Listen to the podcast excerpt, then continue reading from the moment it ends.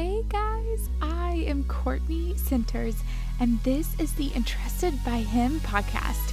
In 2 Timothy 1:14, it says, "By the Holy Spirit who dwells within us, guard the good deposit entrusted to you." So I am so overjoyed that you are listening in today because in this podcast, we will cover all of the things God has entrusted us with as Christians and how to stay focused on what matters most by guarding those good deposits with the power of the Holy Spirit and through sanctification, all for the glory of His kingdom. Here's today's episode.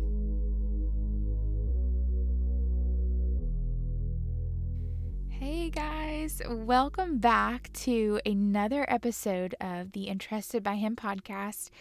Um, this is the Heart of Entrusted episode where I'm going to dive in and share kind of the seeds that I talked about in last episode um, that were planted had kind of flourished and grown into learning what God had really placed in my heart years ago for the right now, which is so amazing how God does that. But um, if you've been following me on Instagram, you know that last week I uh, had went to Dublin, Ohio, which is where a lot of entrusted seeds were born um, or planted, and I just going back there it was so difficult and a blessing all at the same time. So, you're going to see how that plays into this episode and kind of why I needed to go.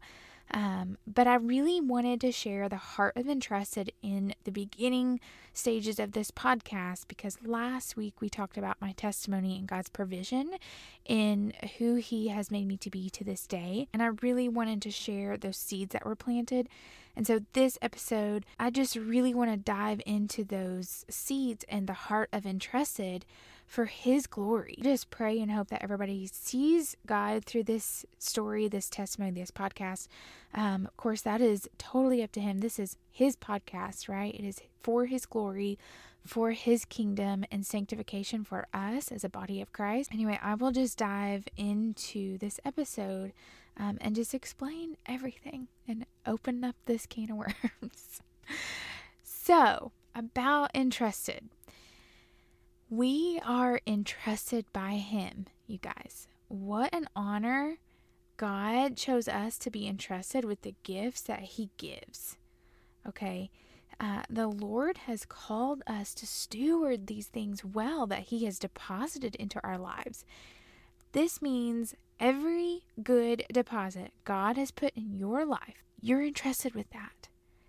So we're going to steward it well for His glory, right? Not for our own performance level. I'm talking marriage, children, home, work, um, your neighbors. Those are just like the huge ones that we're entrusted with, not even the small ones. We're entrusted with our emotions, our choices. All of those things are gifts that God gives us. So, like I said before, God is not after our performance level. He gives us wisdom when we seek Him to be entrusted, and He gives us the wisdom to steward them well. So, with that being said, um, we're just going to dive into 2018 and talk about all the hard stuff that happened in my life. Um, not easy things to do, but in 2018, there were a series of events. And if you know me personally or you know me through Instagram, like as a friend, you probably have heard these things um, on another occasion. And there was a series of events that caused me to go into a very deep depression, uh, grief, and then it resulted in a lot of anxiety. There, there was just a lot. Um, so in February of 2018. So we're coming up on three years with my grandfather passing away. He passed away on February 14th, 2018. Yes, Valentine's Day. Um, it was so stinking hard, y'all. So we, my husband and I and my son moved Uh, we had lived in Dublin, Ohio. That's where we got. That's where we lived when we got married. Uh, that's where we had our first baby. It was a very super special place. So we left Ohio to go move to Louisville, Kentucky, to be closer to family. And then we really felt like that was a hasty decision. So we felt like God was calling us back to Dublin. And he was. we got to Dublin in December of 2017 and so then 2018, January, my papa started getting sick. He fell, went to the hospital. He got better. February, fell again, went to the hospital, and then it just went downhill from there. And February 14th, he passed away. I remember going into that hospital room and he seen me for the first time and he said, I love you, baby, three times and um, he you know he first asked about my son and, he wanted to see a picture of him and then he asked about my husband we talked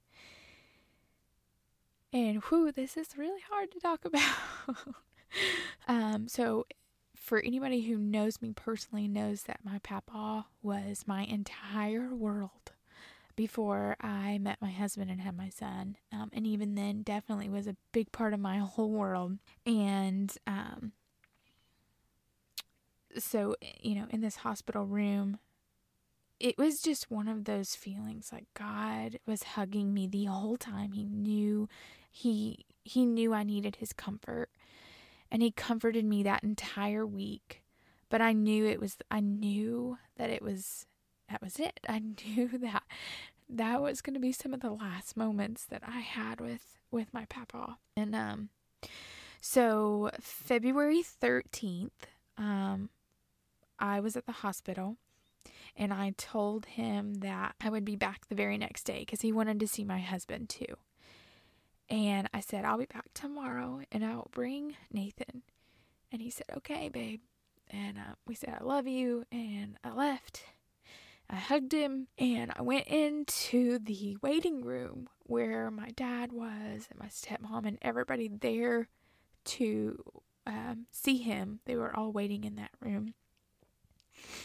And uh, there was a pastor that came out like maybe 30, 45 minutes after that.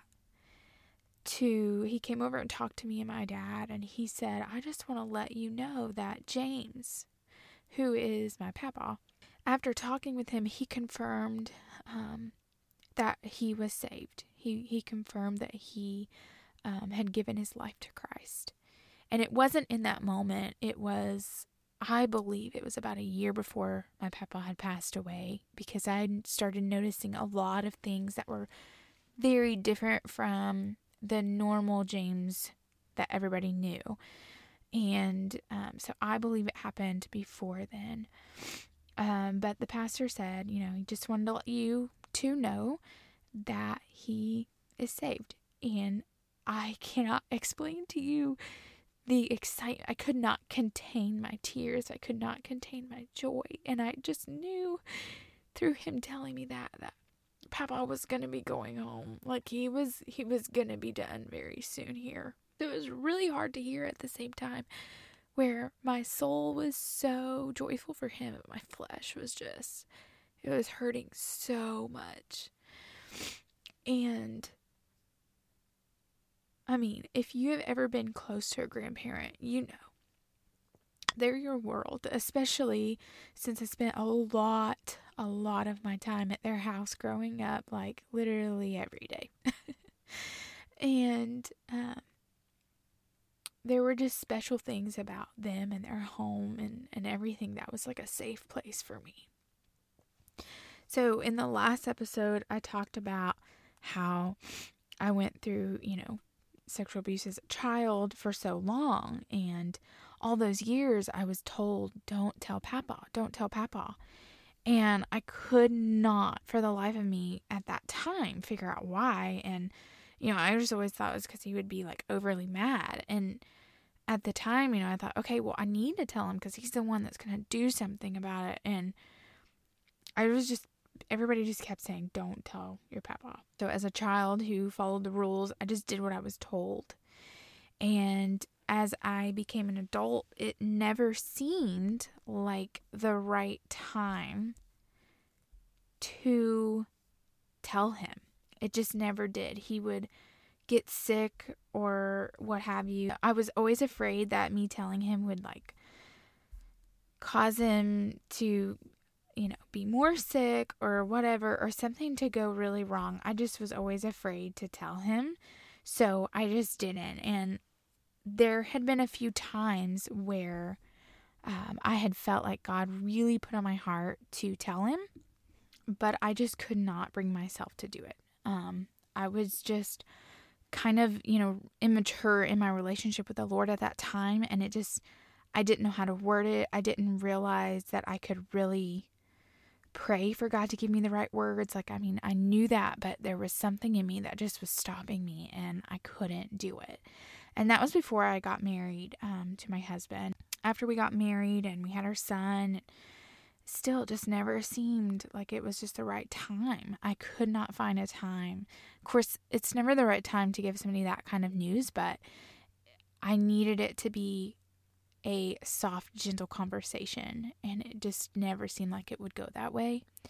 And so I just never told him. And then, you know, when he passed away, I had, I feel like a lot of my depression I went into was a lot of that, um, you know, lingering pain from not telling him, not knowing. And so after he passed away, everybody, you know, back home um, in the town where I'm from, I'm from a place called Corbin, Kentucky. It's the tiniest town in the world. Sweet little town, but super small. Um, but I, um, you know, Nathan and I, my husband, we went back to Dublin, Ohio with our son. So everything for us kind of went back to normal. Nathan went back to work. Um, it went back to be being me and and my son at home um, during the day. So it just kind of went back to like a normal routine.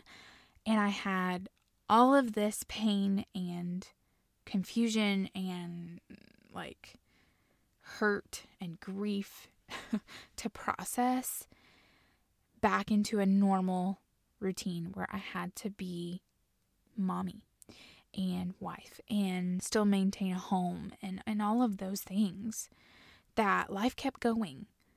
And so everybody back home, you know, it changed for them because Papa was no longer around. And so they had time. They had time to process this without him being around. And so the time that I had to process this was a very short time because everything went back to normal.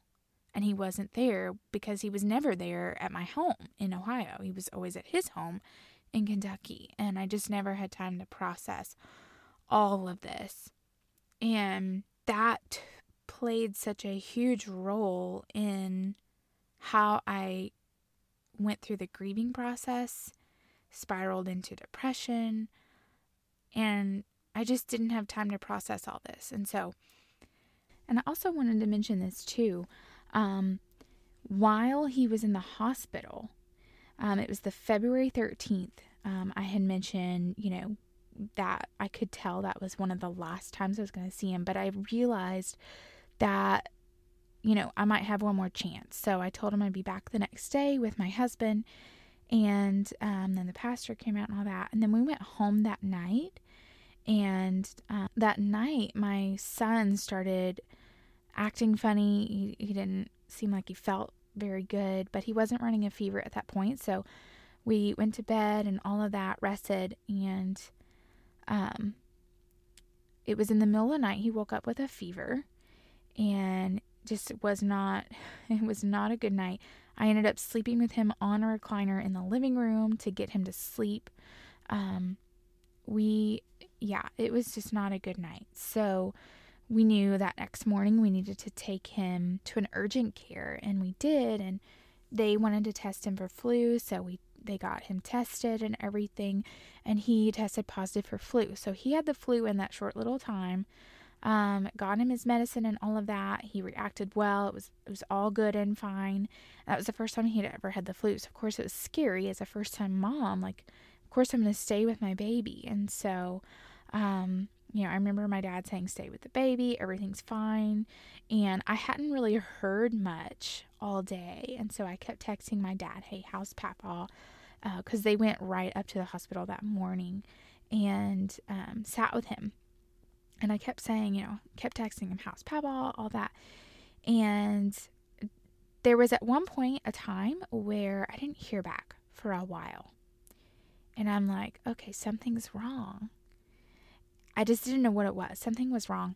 And, but I, I just kept getting a really bad feeling because I kept not hearing back. And later in the evening, my son was still really sick, so we just weren't like paying attention to anybody. And um, then I texted my dad and didn't hear anything. But then I looked out the window and I saw it was it was nighttime and I saw headlights coming up the driveway. And I just like started bawling. Like I I lost it. I knew. I already knew in that moment everything was over and I just didn't know how to process it. I I didn't know what to do. But I still had this little glimmer of hope that everything was fine and he was okay and he was still hanging on and because I told him I would be back. I told him I would be back and, and Nathan would come with me. I wanted so badly to sit in that room with him and talk to him one more time with my husband because we had made the decision not to take my son into the hospital where there were sick people. He was still really little, and um, it was flu season, and of course, you know, he got it anyway, which I totally, totally believe and so grateful for. God had arranged that for my heart. Um, but I heard them come inside and my dad walked through the kitchen. They when you come into my dad's house, it's a utility room like where you put your coat and your shoes and then you walk through the kitchen into the living room. And he was walking through the kitchen and he didn't even make it past the dining room table and he just broke down and he said he's gone. And I remember that that hug that my dad gave me in that moment and I just did not want to let go. We had lost one of the most important people to the two of us. Dad was his only child, and I was his only grandchild. And we had lost someone who impacted our lives so deeply. And so it was just, it just kind of felt like in that moment we just had each other to cling to, and it was one of the most precious hugs that my dad and I have ever shared and I will never forget that hug but I'll I'll never forget the look on his face either like he was heartbroken. And neither one of us really knew how to process it. We had never really lost anybody that we were that close to. So um we just kind of processed it that night together and I honestly cannot tell you the rest of the night. I don't remember it. I just remember sitting there looking at dad and we were both crying that was it. I don't remember anything else. And um, so, leading up to that, you know, everything changed for them, and they were, you know, kind of given this time to process everything without him being in their normal routine, their their normal uh, daily lives. And so, when I went back to Ohio, my normal daily life went back to that normal routine. And I really don't know how to explain that, but I just did, I wasn't given that time to process it mentally without seeing him because I was already not seeing him every day in my daily life because he didn't live with us or around us. And um, it really changed everything for them not having to go take care of him and things. And, and my grandma was able to process it a little bit because, of course, she lived with him. And anyway, I, I remember the night that he passed away going and staying the night with my grandmother and staying in that house for the first time without him. And I'm not kidding. I remember looking in the hallway and I could see a silhouette of him walking through that hallway when he wasn't even there. And I don't know how to explain that, but I laid on the couch in the living room and I kept looking at Grandma just to watch her, to keep an eye on her. Because at that point, she was sleeping in the recliner every night.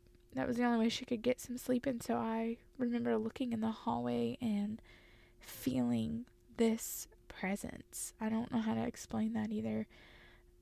But I looked in the hall and I could see his silhouette. And I looked up because I felt like something was walking in the hallway. And that might scare someone, but it was so comforting to me. And I saw the silhouette of him walking through the hallway. And I knew that um, everything was going to be okay. It's just going to be really, really hard. Okay, guys. Well, thank you so much for tuning in this week. This was part one of the Heart of Entrusted. And next week we will release part two. I hope that you will tune in, guys. Um, I am praying over this week for you. I am thankful for you. And my heart just loves y'all. And I hope you have a great week.